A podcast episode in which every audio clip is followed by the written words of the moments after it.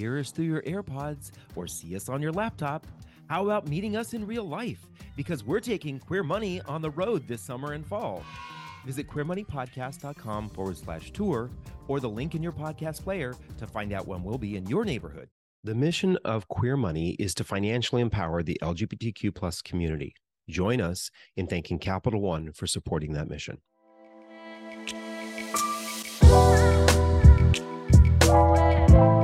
How do you stop living paycheck to paycheck? You have a rainy day fund. How exactly do you do that, David?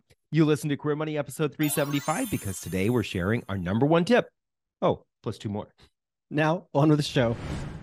So this is a leading concern for the LGBTQ plus community, at least according to the Motley Fool Debt Free Guys LGBTQ plus money study. 55% of our respondents said that saving for a financial emergency is a top priority. Now I get, you know, rainy day fund is the same as an emergency savings fund, but we're looking for new keywords here, people. well, and I think we're also trying to uh, a lot of folks are trying to stop using the word emergency because they don't want to manifest that. Right. There really is, a, it really, they want to have a pool of money that they can use when things arise that they're, they weren't expecting or uh, just to have in case they want to do some spending that is appropriate for their lifestyle. A little bit of a cushion. Yeah. Everybody loves a little bit of cushion. Yeah. I won't go there. so here are three tips to do that. Number one, calculate how much you should have saved. Um, this is a hard one for some people. And um, so typically the recommendation is to have three to six months worth of living expenses saved up in a fund in case something bad happens and you can weather the storm. But our new friends, according to David uh, over at Avocado Toast Budget, have a slightly interesting twist on that. Right. And I think the the the concern that a lot of people have is they see these huge numbers. They they see okay, my my uh, average monthly spending is five thousand dollars, so three to six months in savings means fifteen to to thirty thousand dollars in savings, and oh my god, how could I ever save up that kind of money?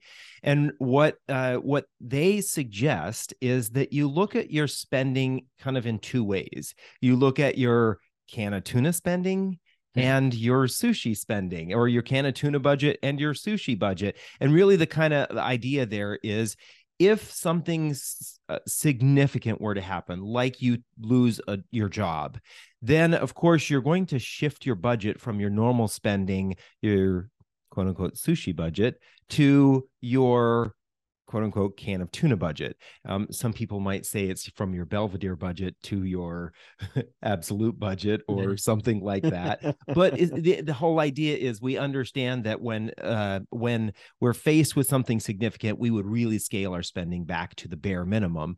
Well, that really is where you should be focusing when you when you have your uh, rainy day fund slash emergency fund. And so for many people, that may mean instead of sending five thousand dollars a month, really what they're re- spending is maybe 3,500 or maybe even $3000 a month because they get rid of a lot of that discretionary spending.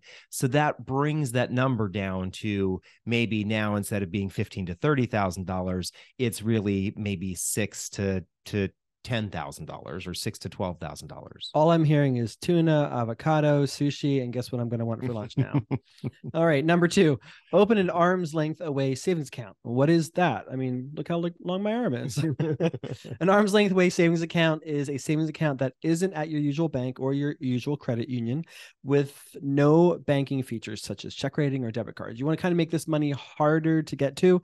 Uh, you want to have it. Um, we tried this strategy when we are building our emergency savings, and knowing that we actually had to go into the bank to actually get the money uh, kind of uh, demotivated us to go in there and to do it for something that wasn't an actual emergency. And so that really helped us build up our emergency savings, I think. Yeah. Uh, well, one of the major suggestions here is pick an online only bank. Might pick an online only bank that you can't get access to the money easily. You don't have a debit card, you don't have checking set up. It's a savings account and you have to basically contact them to transfer the money to your primary checking account. If you have the constitution to uh, to not use your emergency savings fund without for anything other than an emergency or a critical situation, um, then the Capital One 360 checking account would be great because um, they have one of the best yields I think available out there. Right, it's above three percent right now. Yeah, so and that's kind of um, as sad as that is, it's one of the best ones out there these days. Yeah. Our tip, tip number three is one that John and I used again when we were paying off our debt. This is one of the things that really trained us to learn how to spend less money than we were making, and that is to send it before you spend it. I think a lot of people we've we hear this story and we've talked about this before, right? Where the paycheck shows up on Friday and by Monday all your money is gone right? Because we we we instantly think okay i've got a lot of money so i go out and spend. But if we send it before we spend it when you get that money make sure it's out of there right? Well the same thing when you're trying to save for your emergency uh, uh, account is to make sure that that money gets out of your account before you have access to spend it. So one of the best ways to do that is having a direct deposit directly from your paycheck into that uh, emergency savings checking account or savings account. Yeah, exactly. Or electronic funds transfer is another option. What's the idea um, for a lot of people? Unfortunately, they live like a pop. Uh, they live like a king on payday and a pauper the rest of the month. yeah, exactly. and you want to kind of flip that. Maybe maybe live like a king the last day of the pay period. Yeah, and a pauper on payday. Right. Those are our three tips for building your rainy day fund. Now, stay tuned for your Money takeaway from this episode. Thank you for listening to another episode of the Money Podcast today.